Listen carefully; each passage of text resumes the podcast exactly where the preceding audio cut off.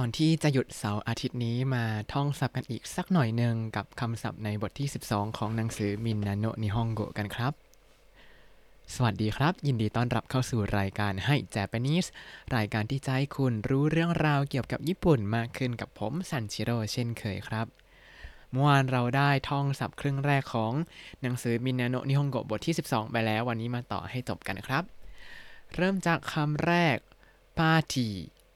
ปาร์ตี้แปลว่าปาร์ตี้หรือว่างานเลี้ยงคำนี้ก็มาจากภาษาอังกฤษเช่นกันคือคำว่า party ใช่ไหมครับ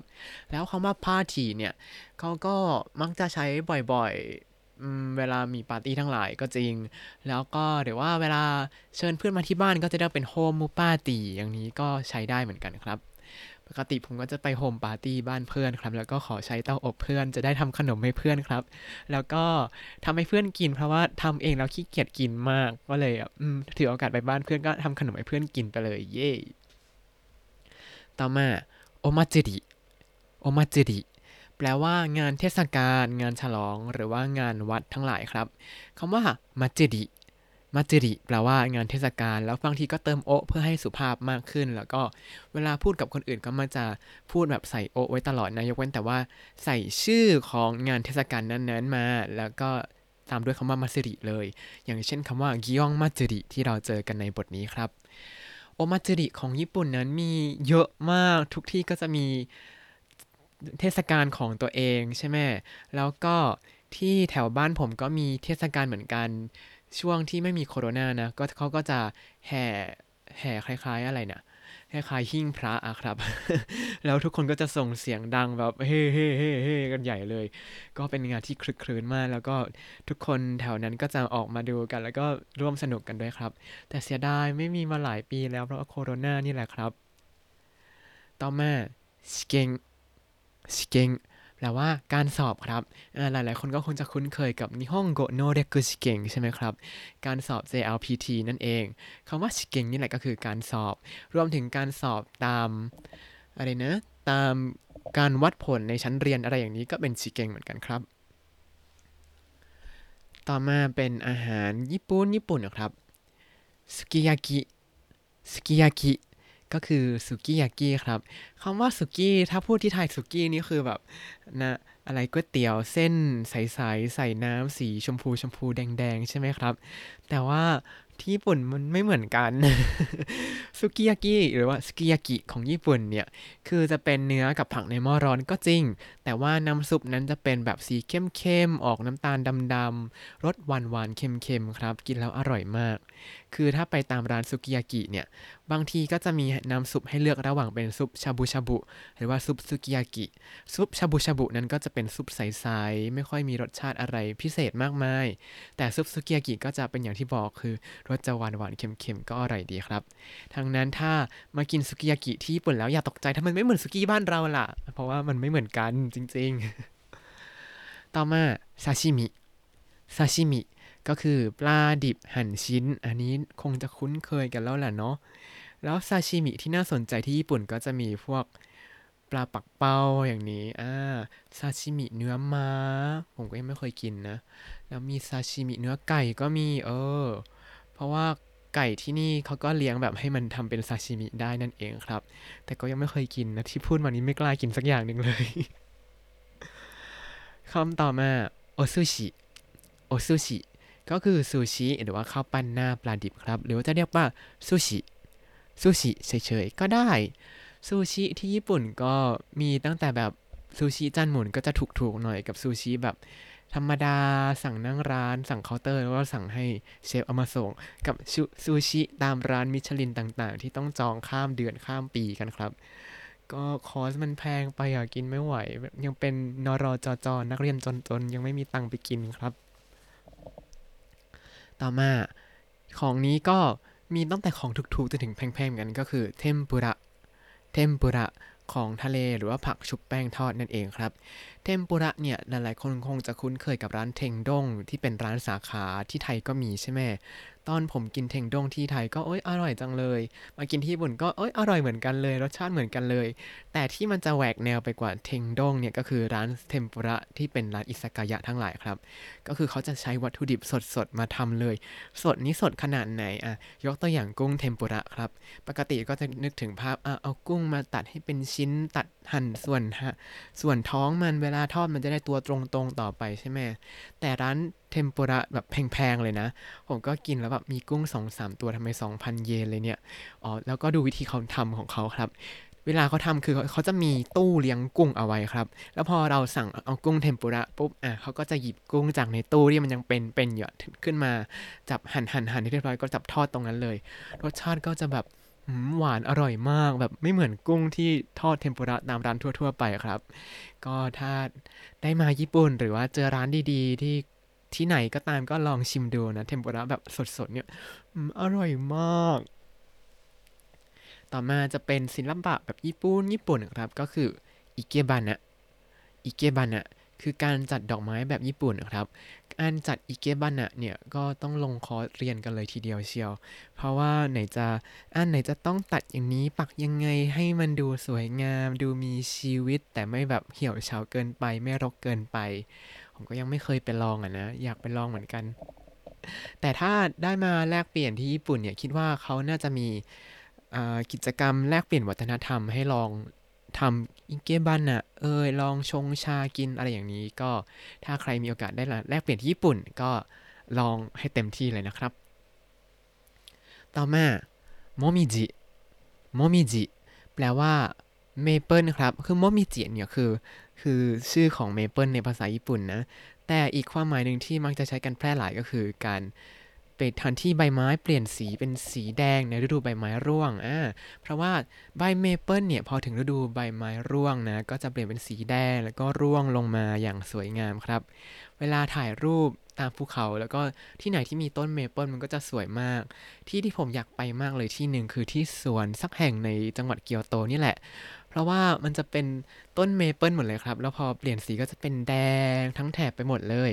แต่แน่นอนว่าไม่ใช่สวนตามธรรมชาติเป็นสวนคนทำครับ แต่มันสวยจริงๆอยากไปลองดูเหมือนกันครับใครลองไปมาแล้วก็เอารูปมาฝากด้วยนะครับต่อไปเป็นคำปุจฉาสรรพนามใหม่ครับคือโดจิระโดจิระโดจิระเนี่ยในบทนี้เขาจะให้แปลว่าอันไหนซึ่งแปลว่าระหว่างของสองสิ่งแต่เมื่อบทนู่นๆก่อนหน้านี้เราเรียนมาแล้วว่าโดจิระแปลว่าทางไหนด้วยใช่ไหมครับอ่าคือโดจิระเนี่ยก็แปลได้หมดเลยว่าจะแปลว่าอันไหนระหว่างของสองสิ่งหรือว่าทางไหนทิศไหนก็ได้เหมือนกันคือโดจิระเนี่ยเป็นคำที่แพร่หลายมากใช้ได้แบบ universal มากใช้ได้ครอบคลุมเกือบทุกความหมายเลย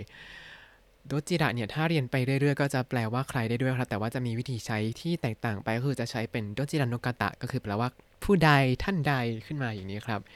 คือถ้าจำโดจิระไว้เนี่ยใช้ได้แพร่หลายแน่นอนโดจิระเป็นคำที่สุภาพด้วยครับแล้วถ้าพูดว่าโดจิระโมะโดจิระโมะก็จะแปลว่าทั้งสองอันอันนี้คือต่อเนื่องมาจากความหมายที่แล้วคือโดจิระที่แปลว่าอันไหนถ้าโดจิระโมะก็คืออันไหนก็เหมือนกันทั้งสองอันนั่นเองครับ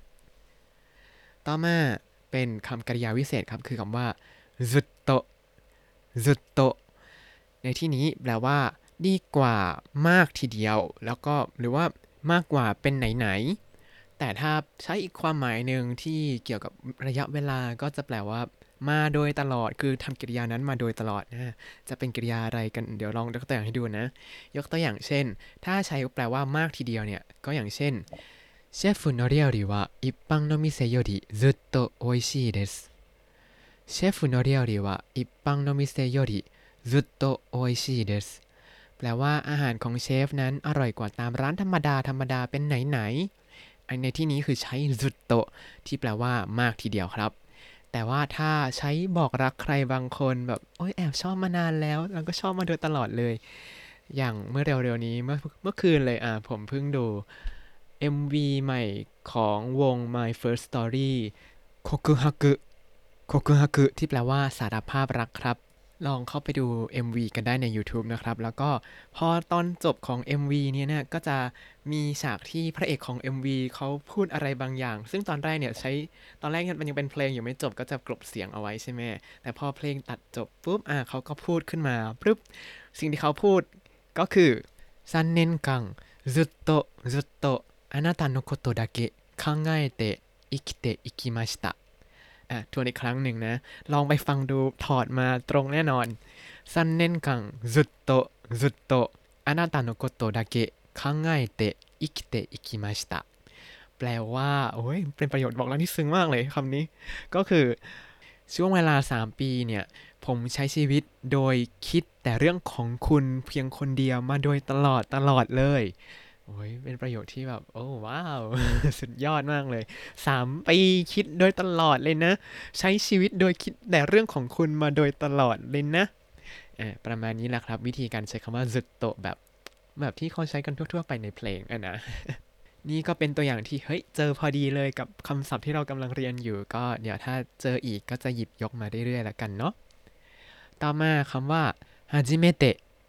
ฮาจิเมเตะแปลว่าเป็นครั้งแรกทำอะไรก็ตามเป็นครั้งแรกก็ใช้ฮาจิเมเตะได้เลยครับยกตัวอย่างเช่นฮาจิเมเตะนิฮงนิคิมาชิตะฮาจิเมเตะนิฮงนิคิมาชิตะแปลว่ามาญี่ปุ่นเป็นครั้งแรกอะไรอย่างนี้ครับพูดถึงมาญี่ปุ่นครั้งแรกผมก็มาญี่ปุ่นครั้งแรกเมื่อตอนอายุสิบเจ็ดก็อุ้ยสิบเอ็ดปีแล้วว้าว ต่อมาเป็นบทสนทนาในบทนี้ครับมีคำว่าอะไรบ้างมาดูกันทาไดมะทาไดมะแปลว่ากลับมาแล้วกลับมาแล้วครับกลับมาแล้วค่ะใช้เวลาเรากลับไปที่บ้านแล้วเราก็พูดกับคนที่อยู่ในบ้านว่ากลับมาแล้วครับหรือถ้าใครอยู่คนเดียวก็ทาไดมะกับบ้านที่เราอยู่ก็ได้บอกว่าฉันกลับมาแล้วนะบ้านจ๋าอะไรอย่างนี้แบบคอนโดมาริเอะสอนเอาไว้ แล้วถ้าคุณอยู่ในบ้านแล้วก็มีคนกลับมาบ้านพูดว่าถ้าได้มาเขาก็จะตอบด้วยว่าโอกาดินาไซโอกาดินาไซกลับมาแล้วเหรอเป็นคำตอบรับของคนที่กลับมาบ้านครับแต่พอเรามามองที่ไทยนะที่ไทยเราจะพูดว่าอะไรกันอ่ะลองคิดดูอย่างบ้านผมเนี่ยเป็นบ้านคนจีนใช่ไหมครับคนจีนเนี่ยจะถือเรื่องกินเป็นเรื่องใหญ่มากเวลาผมกลับบ้านปุ๊บทุกคนจะถามผมว่ากินข้าวแล้วยังอ่ะเจียปึงแล้วมากินข้าวมาแล้วยังประมาณนี้เป็นการถามแบบเป็นเป็นการถามแบบโอกาดินาไซของภาษาจีนเนาะแล้วก็มาแปลเป็นภาษาไทยก็เลยกลายเป็นกินข้าวแล้วยังอ่ะต่อมาすごいですねすごいですねแปลว่าเฮ้ยยอดเยี่ยมเลยนะครับเนี่ยใช้ชมนะครับคือคนญี่ปุ่นก็จะชมว่าสึงโกยเดสเนะบ่อยมากเพราะฉะนั้นไม่ต้องไม่ต้องทำเป็นเขินนะเป็นอายรับรับไปเถอะเขาก็ชมไปงั้นๆแหละ บางทีก็ชมจริงๆแต่ก็ส่วนใหญ่เขาก็ชมเป็นเป็นมารยาทไว้ก่อนอย่างนั้นถ้าเขาชมมาก็รับไว้เถอะเผื่อว่ามันเป็นของจริง ต่อมาคำว่าเดโมเดโมแปลว่าแต่ครับเป็นคำว่าแต่แบบใช้ในภาษาพูดคือใช้ในชีวิตประจำวันได้เป็นปกติไม่เหมือนกับคำว่าชิกาชิที่เราเจอในข่าวบ่อยๆเนาะที่เราเอามาแปลคำว่าชิกาชิเนี่ยจะเป็นภาษาเขียนก็จะพูดแล้วก็จะแข็งกระด้างนิดนึงผมเคยพูดกับคนญี่ปุ่นว่าแบบพิมพ์แชทแล้วก็บอกชิกาชิไปเขาก็ตอบกลับมาใช้ชิกาชิมันดูแข็งกระด้างนะต้องใช้เดโมสิอะไรประมาณนี้เขาตอบกลับมาครับต่อมาสกาเดมาชิตะสกาเดมาชิตะแปลว่าเหนื่อยแล้วครับอาจจะไปทำอะไรมาเหนื่อยออกกำลังกายเหนื่อยเรียนเหนื่อยทำงานเหนื่อยใช้ได้หมดเลยครับต่อมาจะเป็นชื่อเฉพาะต่างๆในตอนนี้ครับกิยองมัจิริกิยองมัจิริเทศกาลกิยองเป็นเทศกาลที่มีชื่อเสียงมากเพราะว่าจะมีเหล่าเกชาและก็เหล่าไมโกะออกมาเดินขบวนกันนั่นเองครับผมก็ไม่เคยดูหรอกดูแต่รูปดูในวิดีโออย่างเดียวประมาณนี้ก็เป็นเทศกาลที่ปิดถนนกิยองแล้วก็เดินขบวนกันถนนกิยองเป็นถนนย่านการค้าในจังหวัดเกียวโตครับก็จะมีกันศาสตร์สองข้างทางเลยโหเดินสบายมากแดดไม่ร้อนแล้วก็ผังเมืองแถวนั้นจะสวยมากเดินสบายมากๆครับไม่หลงแน่นอนต่อมาฮ่องกงฮ่องกงก็คือฮ่องกงครับช่วงนี้สถานการณ์ที่ฮ่องกงไม่ค่อยสงบเลยเนาะก็อยากให้สงบเร็วๆเนาะแล้วโควิดก็ระบาดอีกเอ้ยต่อมาประเทศใกล้บ้านเราครับสิงคโปร์สิงคโปร์ก็คือสิงคโปร์นั่นเองครับ อ่ะมาดูชื่อสมมุติในตอนนี้กันครับอันนี้ไม่ต้องท่องก็ได้แต่ให้รู้เอาไว้ว่ามันเป็นชื่อสมมุติในตอนนี้นะครับเริ่มจากไมนิจิยะไมนิจิยะก็คือร้านไมนิจิยะ เอ บี ซี Store เอ บี ซี Store ร้าน เอ บี ซี หรือ เอ บี ซี Store อันนี้ไม่ค่อยใช่ชื่อสมมุติเลยเนาะเพราะมันก็มีชื่ออ๋อชื่อร้านรองเท้าที่ดังๆในโตเกียวเขาชื่อ เอ บี ซี Mart อ่ะเนาะเอออันนี้คล้ายๆกันต่อมาจัปังจัปังก็คือร้านจัปังหรือว่าแจแปนนั่นเองแหมทั้งหมดนี้ก็คือคำศัพท์ในบทที่สิบสองแล้วล่ะครับเอาล่ะครับถ้าใครที่ท่องศัพท์มาแล้วเดี๋ยวเรามาทวนไปพร้อมๆกันถ้ายังไม่ได้ท่องหยุดไว้ก่อนก็ได้แล้วก็ค่อยกลับมาท่องพร้อมๆกันครับเดี๋ยวผมจะพูดคำแปลภาษาไทยให้แล้วก็เว้นช่วงแล้วก็เฉลยคำศัพท์ภาษาญี่ปุ่นนะครับปาร์ตี้หรือว่างานเลี้ยงปาร์ตี้ปาร์ตี้งานเทศกาลงานฉลองหรือว่างานวัดโอมาจิริโอมาจิริการสอบชิเกนชิเกนสุกิยากิหมายถึงน้ำซุปแบบที่มันเข้มๆหวานๆเค็มๆของญี่ปุ่นนะครับสุกิยากิสุกิยากิเวลาออกเสียงสุกิยากิเนี่ยให้ออกเสียงสั้นให้หมดนะครับไม่ต้องยาวแบบสุกิยากิแต่เป็นสุกิยากิซาชิมิซาชิมิซาชิมิซูชิโอซูชิโอซูชิเทมปุระเทมปุระเทมปุระอิเกบานะอิเกบานะอิเกบานะเมเปิลหรือว่าใบไม้สีแดงในฤดูใบไม้ร่วงโมมิจิโมมิจิอันไหนหมายถึงระหว่างของสองสิ่งโดจิระโดจิระอันไหนก็หรือว่าทั้งสองอย่างโดจิระโมโดจิระโมมากกว่าทีเดียวดีกว่าเป็นไหนๆหรือว่ามาโดยตลอดずっとずっとเป็นครั้งแรกはじめてはじめて